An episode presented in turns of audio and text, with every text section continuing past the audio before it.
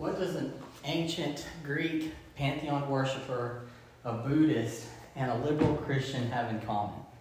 Well, when I ask that question, you might think that I, that's the beginning to a really cheesy joke, but it's not. It's a, it's a serious question. What does a um, ancient Greek pantheon worshiper and a Buddhist and liberal Christian have in common? Well, they have in common an error in what they believe about God that we're going to talk about today.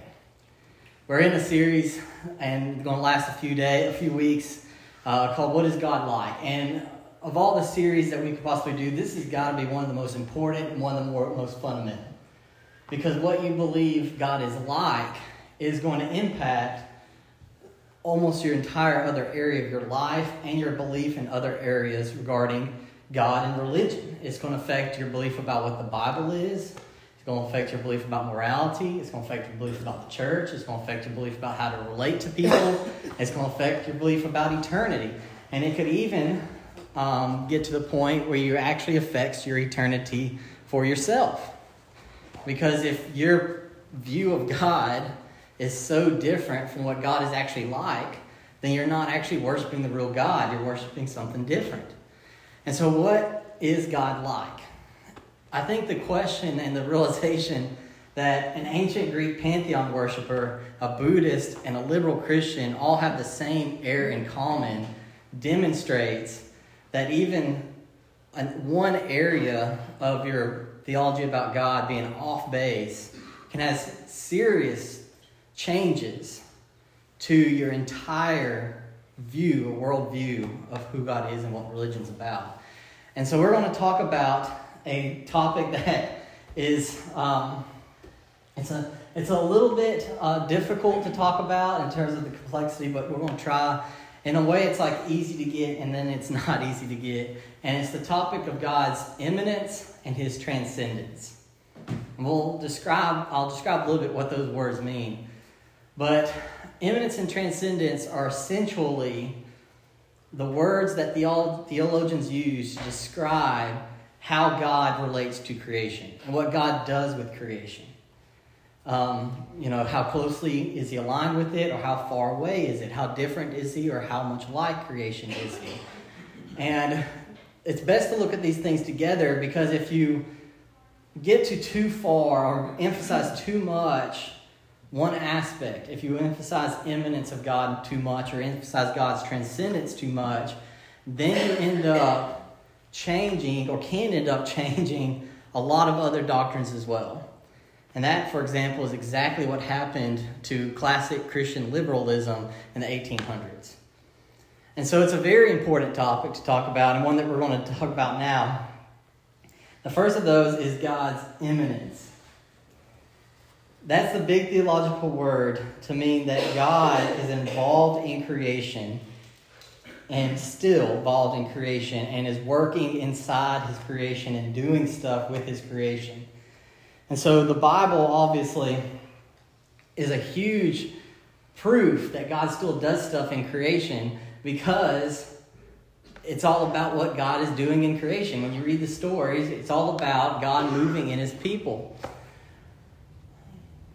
But on top of that, we have the four things that immanence is really about. And we're, what we're going to do today, I'm going to do stuff a little bit differently. We're going to go through the Bible verses for these two kind of quick. And then we're going to talk a little bit more and longer today about the errors that come if you don't nail these two things down correctly. Because there's a lot that can come if you don't understand these two directly. So we're going to go through these Bible verses really quick for immanence, and then the Bible verses really quick for transcendence, and then we'll really see why it's important when we talk about the heirs. So the first thing we see about God's immanence in creation is that God is present in all of creation all the time. So somebody get Jeremiah 23, 23 through 24. We got a lot of Bible verses today, so right, Tom. And then somebody else get Psalm 139, 7 through 12. I got that Okay. And we'll, I'm going to go ahead and call out a few others while, so everybody's going to be looking. We don't have to stop. Um, Colossians 1.17. Who wants that one?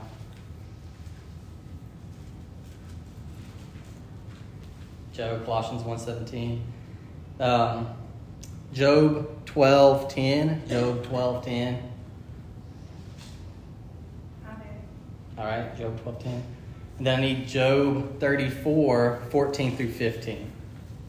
That'll be the break. All right, Don. That'll we'll take a break from calling out verses for now. All right, Tom. Jeremiah 23, 23 through 24.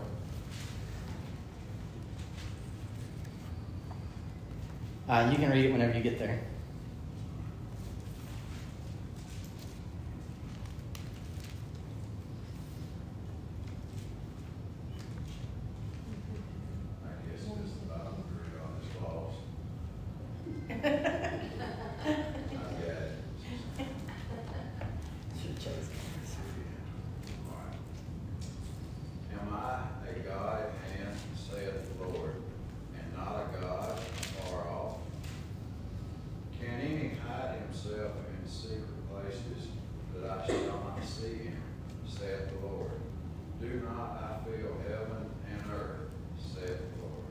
Good.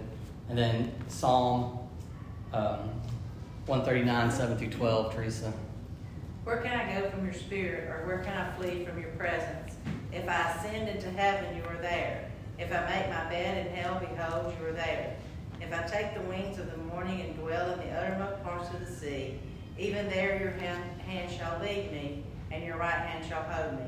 If I say, Surely the darkness shall fall on me, even the night shall be light about me. Indeed, the darkness shall not hide from you, but the night shines as the day. The darkness and the light are both alike to you. Yeah. So the first thing about immanence is God is not in, just in creation, but He's everywhere at the same time in creation. The second thing to know about immanence is that all of creation depends upon God not just to exist in the first place, but also to continue to function. So you have, for example, Colossians 1.17, which I think was Joe. Colossians 1.17. Colossians 1.17. Yes. And he is before all things, and by him all things exist. By him all things exist. Uh, he is before all things. Job 12.10. I don't remember who that was. Job 12.10.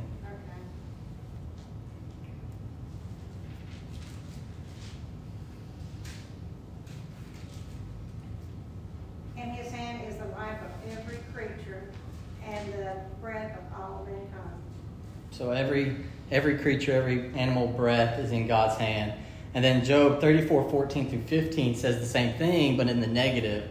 It'll it's going to say that if God were to back away from us, life would die. So who had Job 34, 14 through 15? Don?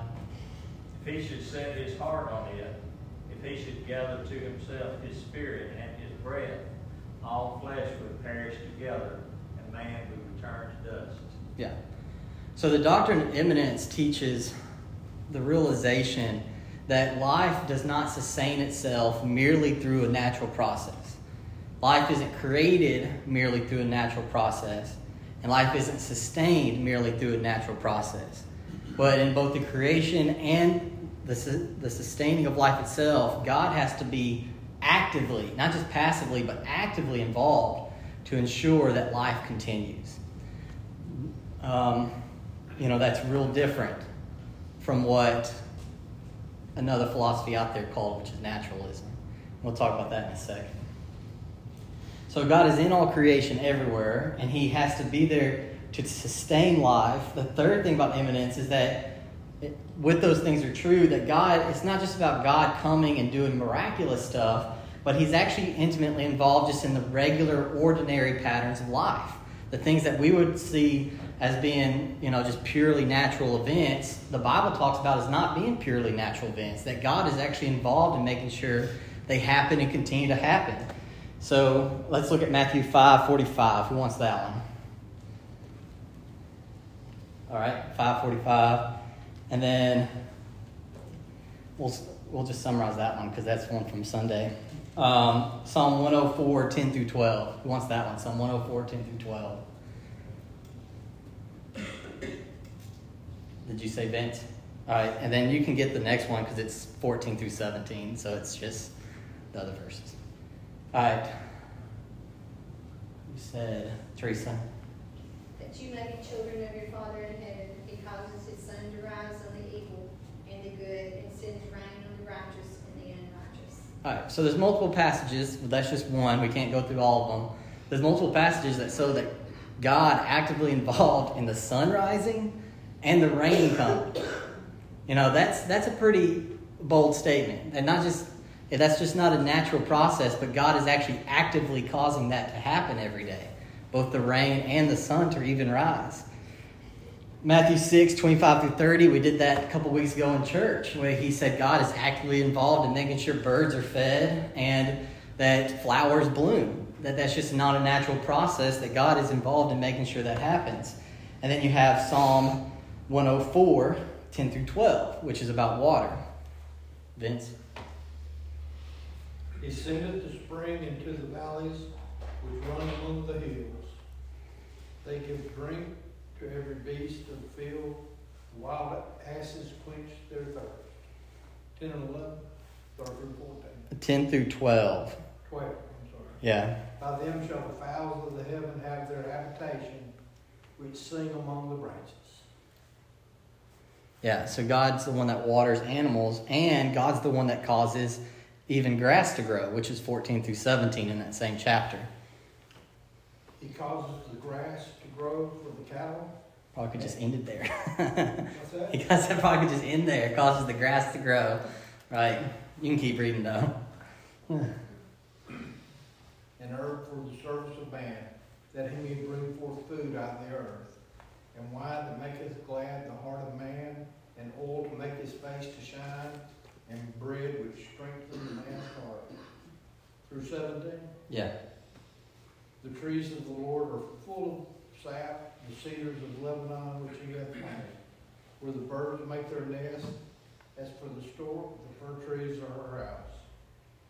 So, so all these verses describe not just God is present everywhere, and not only does he sustain life, but he's even actively involved in what we would consider to be purely natural events.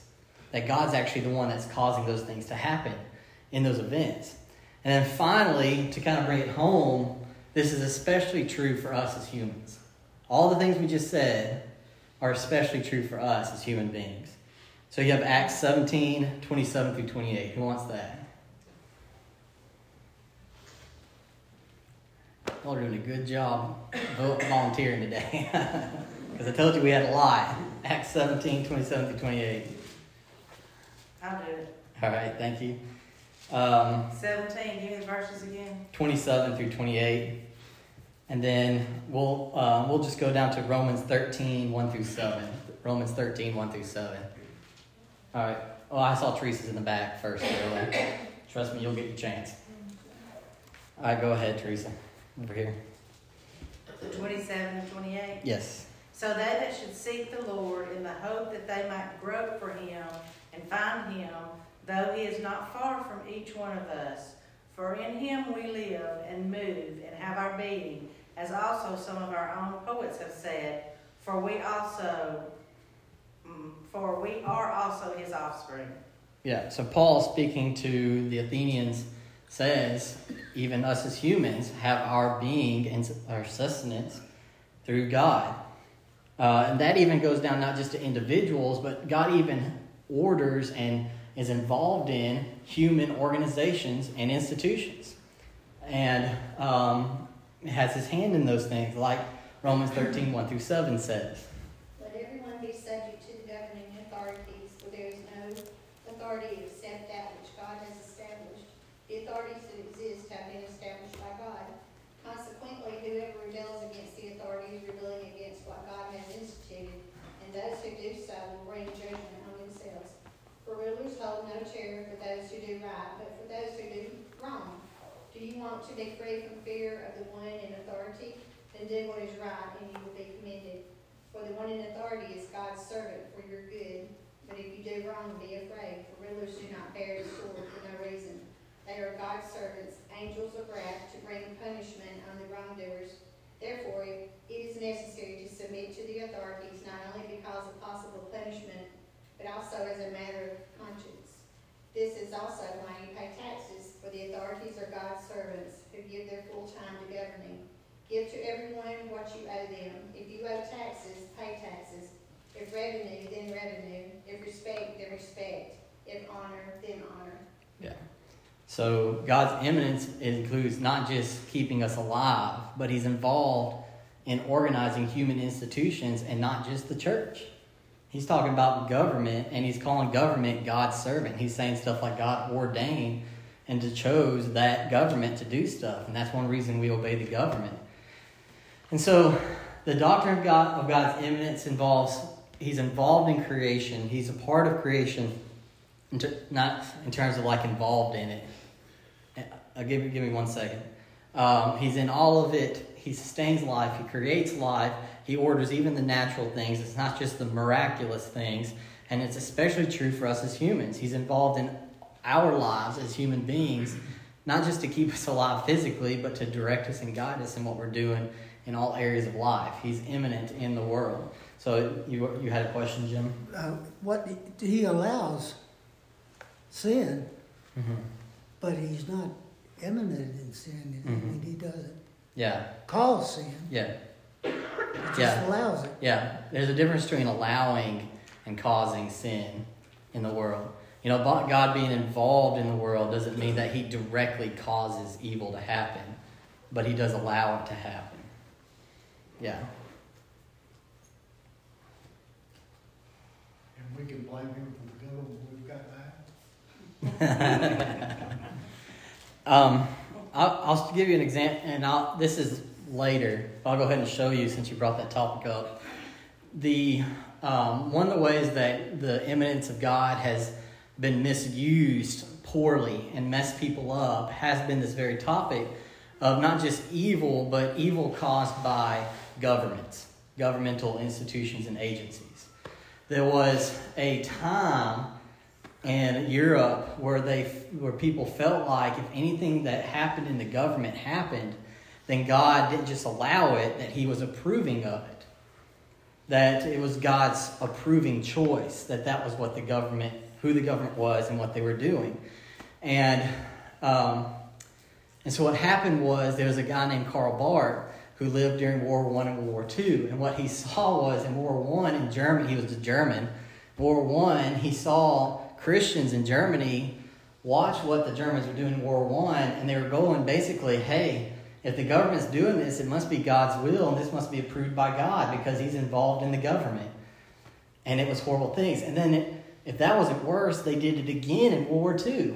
If you follow, if you, the history of Christianity in Germany during World War II is fascinating because it basically the church split over some that thought that the German Nazis were doing God's will and those that thought that they weren't that they were, you know, satanic stuff. And um, of course, the Nazis backed the churches that were backing them and martyred the Christians that said what you're doing is wrong. And so you have famous people like Dietrich Bonhoeffer, who were guys that stood up against the Nazis and ended up getting killed for it. But Barth was watching this and he realized basically that they were having too big of a view of God's immanence that God being involved in human activity doesn't mean that He's approving of everything that's happening. He just is allowing or using it in some way. Does is that, that make true sense? in nature also? Yeah, I mean, mean, God allows a hurricane or. Yeah. Yeah. So it's true. Yeah.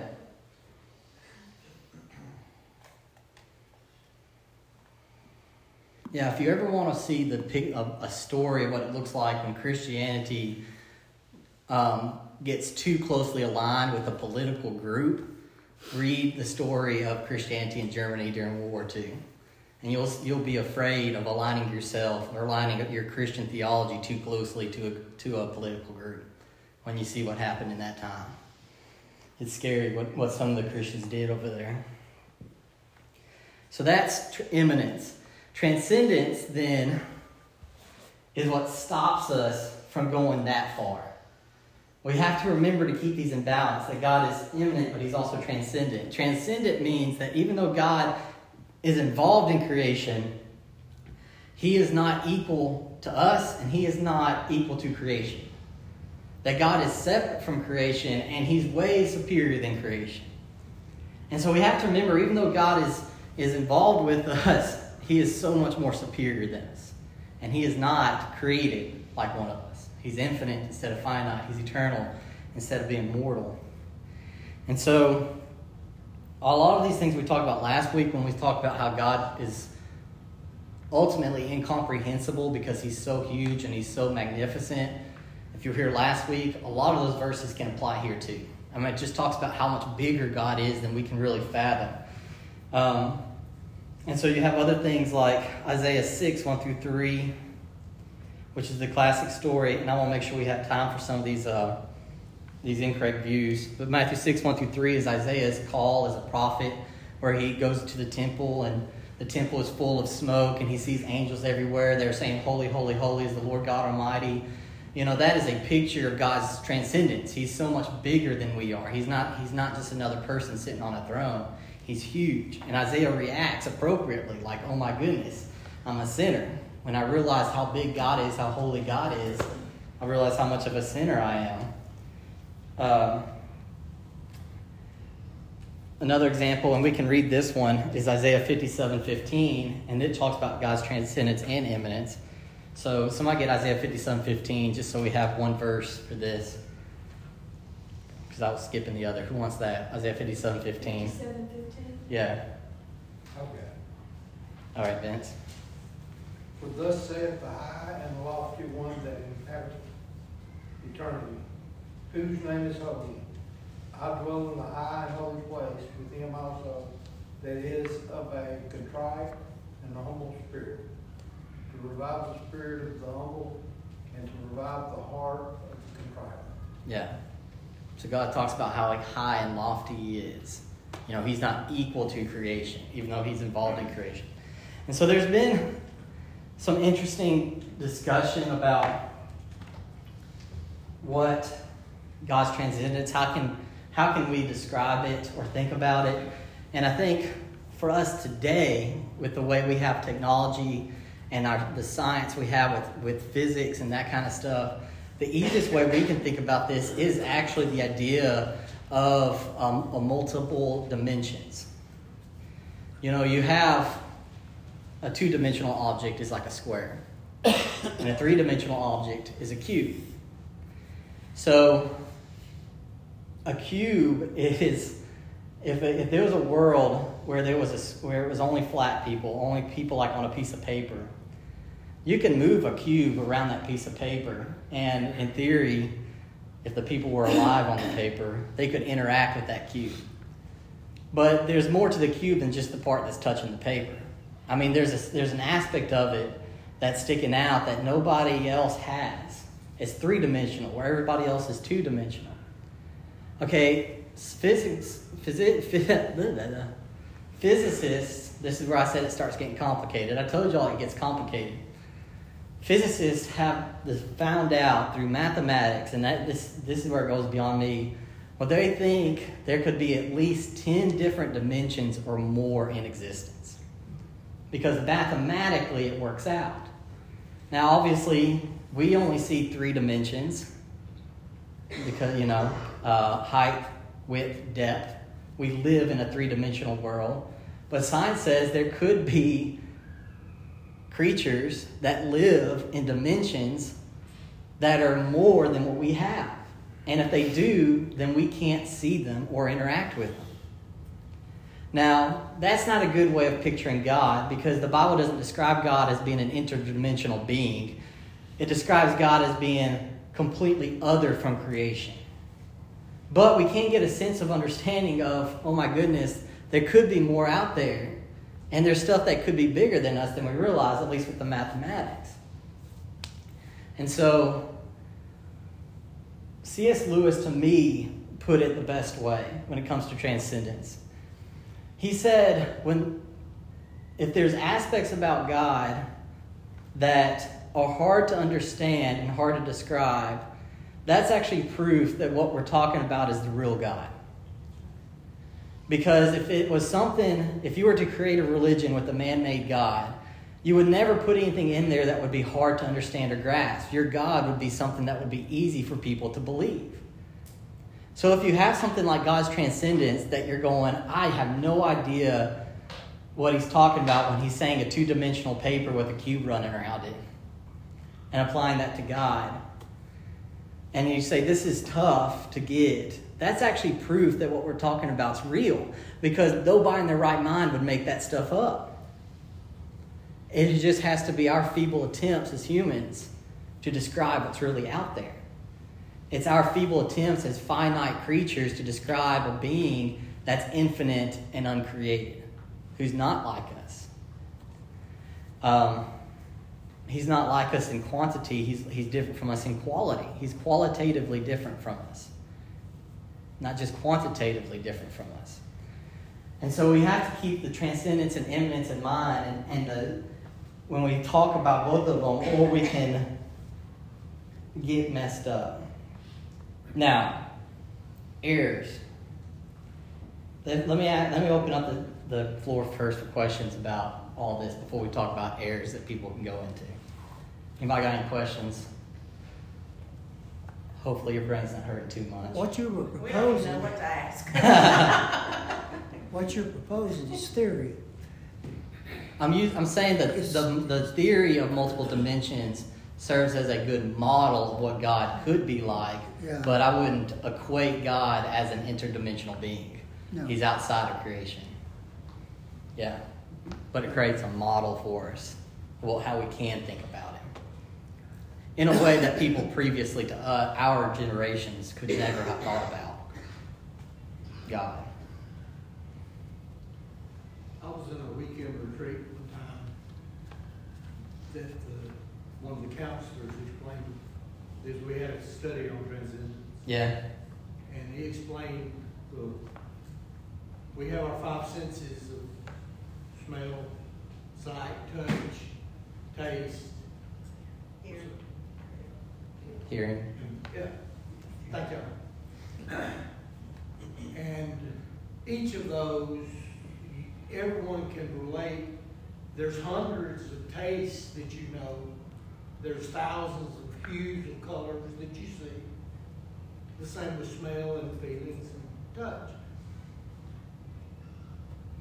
God has given us all of those, but there are so many more of every category that God has that He's not revealed to us yet, that He's got that we don't. In thought, in touch, in smell, in mm-hmm. taste. Every one of those senses is multiplied thousands of times over. And what we have now is amazing. How much more amazing is Yeah. Our heaven going to be? Yeah. That's And it's not only, and it's that, and God has senses we don't have. and that's He has, you we could think of him as having more than five That's- senses. right. You know. Um, You could think of those things as infinite. Mm-hmm. Well, he is an infinite color, being. for Yeah, yeah. So, that's right. So here's some errors. Um, one of the simple ones in terms of transcendence is we can't think of God as being physically located in a spot. And so this comes up because the Bible a lot of times talks about God being high. I mean, we read verses that talk about God being up. You know, we talk about heaven and heaven being in the sky. But in reality, these were these are kind of like descriptions of things, but they're not literal. Um, they shouldn't be taken literally. They should be taken figuratively. God is not literally above us. There's not like there's a space, a piece of property floating around in space called heaven. That's not the way it works.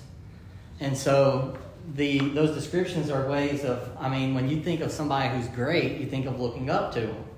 When you think of worship, I mean, even now when I worship, I'm naturally drawn to want to look up to things. Um, of course, and Jesus went up into the heavens and that kind of stuff. But don't, and, and it, I've seen people that really think that heaven's like if we got in a spaceship and flew into space, we would run into heaven at some point. And that's not how it works. God's not literally above us like that. He's everywhere as a spiritual being. And we're talking about a place that is different and separate from our creation when we talk about heaven and stuff. Does that make sense? Has to. I'll, I'll only bring that up first because I mean, I was reading a theology textbook that I bought from Lifeway that actually said heaven was physically located somewhere in space. So I'm not talking about some crazy thing that you can find out there. This is a it was a it's a popular, well-known theology textbook taught in many seminaries. But the guy said this. Um, in a conservative seminaries, not weird ones. Um, so we can't think of God like that. The second thing, the air we have is the uh, we could have the air of naturalism or materialism, which says that there's nothing that exists outside of the physical world. Obviously, as Christians, we have to completely renounce anything like that. And unfortunately, that's that's the philosophy that a lot of scientists base their research on, which is sad because it's it's a philosophy. It's not a provable um, fact. You can never prove that there's nothing out there but the physical world. Because by definition, the supernatural is non physical, so you can't prove it by physical evidence. And, uh, uh, in other words, they, uh, in the Bible where it says when Jesus comes back, the Armageddon and, and for the thousand years, uh, this earth will burn and God's gonna make a new earth. I think they've already planned it out to where it's at. Yeah, that, and that's that's a little different because that's the that's the new earth, and that and that's separate. That's different from heaven. So the new earth is going to be a material place, like our earth is now. That's why it's called new earth, as opposed to heaven, which is not a material place in the way we think of it. All right, so materialism, naturalism, that, that seems pretty obvious. Like we got to denounce that. That there's, there's, it's impossible for anything supernatural to exist. What we're more likely to see among Christians is this idea called deism. And deism is the idea that even though God exists, he really doesn't do that much. Deists say that God is more like a giant clock creator who kind of wound the universe up at the beginning, set it free, and for really the most part, he doesn't touch it. Maybe he'll break in every now and then to do miracles, but other than that, he stays out of it. That's called deism. And that's, that's emphasizing the transcendence of God too far. That's not the way the Bible describes God working in creation. They don't describe him as being a hands off type of God. It describes him as being very involved down to the minute details of even the natural processes.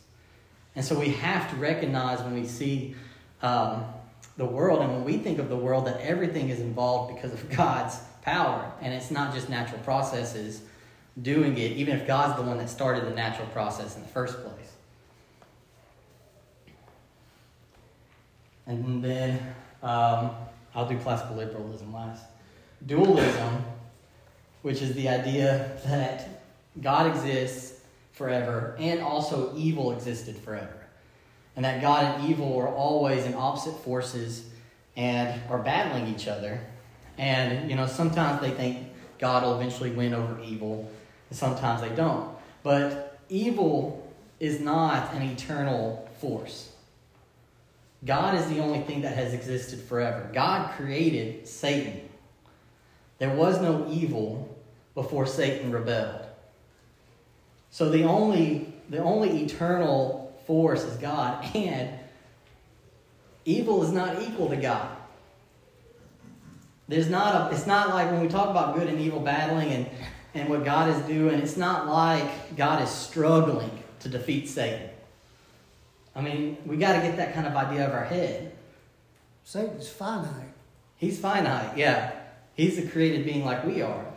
He can't be everywhere at once forever, for example, like God can. So you so you see this in stuff like Star Wars, where you have the light side of the force and the dark side of the force. And in Star Wars, they always have to be in balance. You talk about, you know, feng shui. You ever seen the little circle with the black and the white? sides, little feng shui circle, that's the same thing. The balance between evil and good. That's baloney. Evil is not equal to God, nor is it eternal. Nor can it even come close to being as powerful as God. And then the last one I want to talk about before I open up for a couple minutes of questions is called classical liberalism. It's the thing that arose in like the 17 and 1800s. It's still around today in some churches. And this is the belief that God, it emphasizes the immanence of God, where God is so involved, He's so a part of creation that He really almost loses some of His power that we get from the transcendence. That God is so deeply a, a part of every human act that almost everything becomes a miraculous approved event by God. And so, since everything is a part of God's work, and God's not separate from creation, then every book is approved by God in some way. The only difference between each book is that how quantitatively it speaks truth, not how qualitatively it's different. And so the Bible, this is where you start getting this is where it starts getting bad. If God is intimately involved in everything, and approves everything, then the Bible is not the only book that has God speaking to us. Because other books can also have God speaking to you since God is involved in every book that's written. So they were like, okay, the Bible might have more of what God is saying and wants us to know, but you can also find God's truthful voice in the Quran. You can also find God's truthful voice in the Book of Mormon, you can find God's truthful voice in Sports Illustrated. Maybe a little less. But it's all kind of the same, it's just one degree. So when you when you get that, step one, God is involved in everything, so that everything's miraculous. Step two, the Bible is no different than any other book, except it might have more of God than other books do. Then you can begin to question what the Bible actually says and you begin to read and read other books, wondering, okay, is, is that book right instead of the Bible? And that's what happened to Christianity in America in the 1800s and 1900s. That's what Southern Baptists fought against in the 1970s and the 1980s and the 1990s. If you, even if you were part of the Southern Baptist Church, you might not have realized it, but there was a huge fight in Southern Baptist denominational life over whether or not you, they were going to accept that in the Southern Baptist Convention or not. If they were going to accept if the Bible was the only book of God or if there was other books you could go to for truthful information, that even if it rejected the Bible, you know, you could you could kind of say, I'm going to take this book over the Bible. And um, in the 1980s? 1980s. It ended in 2000 officially with the Baptist Faith and Message 2000, which is our statement. That was when the battle technically ended. Because in the Baptist Faith and Message 2000, they explicitly put in there that the Bible is God's authoritative and inerrant word. And that was the first Baptist Faith and Message to actually include that phrase in it. And when they did that, that ended any conversation about whether you could accept other books as being as authoritative as the Bible in Southern Baptist life. And so it, it, it's, we're not talking about, you know, like I said, something that's in another country or something out. You could probably drive into Rainbow City and find churches that say that. A lot of churches that believe that. And it's because they make the same problem that the Greek pantheon did, the same problem that the Buddhists did do. That is that God becomes too much like us. He's too much like us. And He's not like us. Praise the Lord, He's not like us. And so we have that's why we have to keep these these two doctrines in mind and hold them in tension. Any questions about that? You talked about the two extremes. Mm-hmm. One is God's involved in everything, and the other is that He just set it up, let it roll. Yeah. So Yeah. We're somewhere in between. Yeah. Basically. That's where faith comes in.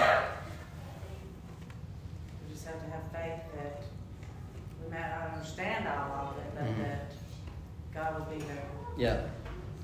And there's a when you talk about God, there's a there's several things, and the next two weeks will be a little easier. But when we get to the last week and we talk about the Trinity, there's a lot of times we talk about God, like with immanence, like and transcendence, like with Him being knowable or not, like with the Trinity, that you really have to sit there and go, I've just got to accept this by faith.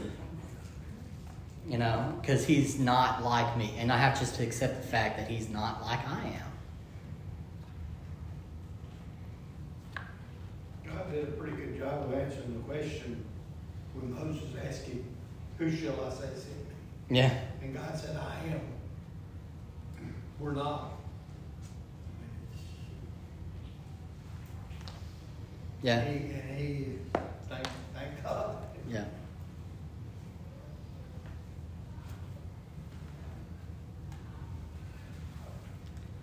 One of the points, and I'll conclude on this. Um, oh, I should probably conclude on that. Um, one of the points that one of the things I was reading made is that this, I, this, what we're talking about today, should affect our worship, because on one hand, we ought to worship God as being the God who's the good, good Father, like Chris Tomlin sings about, who's always there for us and He's caring for us and He loves us. But we also need to make sure we're praising God for His transcendence. You know, holy, holy, holy is the Lord God Almighty, kind of thing. And that should affect our worship. That we can't, you know, even though it's okay to do one song or the other at times, we can't fall into only listening to the one songs that are only about how much God loves us and forget the songs that are also about how great God is. How great is our God? Sing to the Lord, how great is our God. We can't forget songs like that, too. And the most awesome thing is we see this doctrine most clearly in Jesus Christ. Because Jesus is the perfect example of God being like us and also not like us. Philippians 2, we'll end on this, says, Have this attitude in yourself, who is also in Christ Jesus, who, although he existed in the form of God, did not regard equality with God a thing to be grasped, but emptied himself, taking the form of a bondservant, being made in the likeness of men, being found in the appearances of man, he humbled himself by becoming obedient to the point of death, even death on the cross. For this reason also God highly exalted him above and bestowed on him the name which is above every other name, so that the name of Jesus every name will every knee will bow of those who are in heaven and on earth and under the earth, and every tongue will confess that Jesus Christ is Lord to the glory of God the Father. What a beautiful passage to just to see how God's immanence and his transcendence collide in the person of Christ, who is God, who has come literally to earth. We say God is in creation. God is, was literally a man in creation in Christ, but who also one day is going to be exalted above all the other creatures. And everybody, whether they believe or not, is going to have to one day admit Jesus is Lord. They're either going to admit it as they walk into his kingdom, or they're going to admit it as they're walking out of his kingdom to hell. But everybody's going to one day admit that he's Lord. And he's the perfect image of what it means for God to be immanent and transcendent in our lives. Any other comments, questions before I pray? On the classical liberalism, Mm-hmm. where was this generated? Only in the Baptist church or was it other than? Oh, it was everywhere. I would say every Western country. It was in West, like Europe and America, Western civilizations. Who were the people that generated this in the beginning? Um, there was um, a guy named Kierkegaard, I think is that was his name, um, kind of came up with no Schleiermacher. It all started with the Germans. Um, his name was Schleiermacher, and he he began to take the ideas that we would consider to be postmodern, like there's no real truth. Truth is subjective to every person. He began applying those to the Bible and coming up with ideas and really questioning if what the Bible says about God is abs- absolutely true or just kind of true. and it kind of snowballed from there.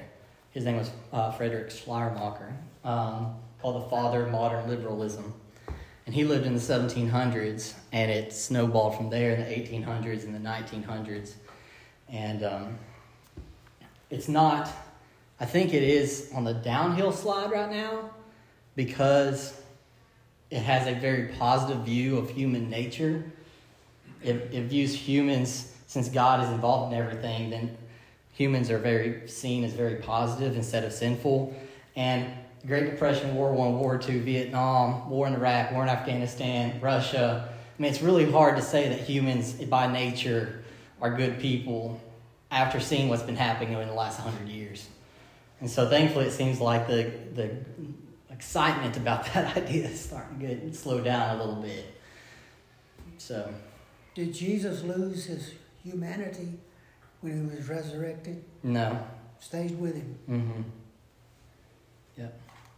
The books that they were referring to, are you talking about the Quran or just, uh, is there? Any book, Any book? any book.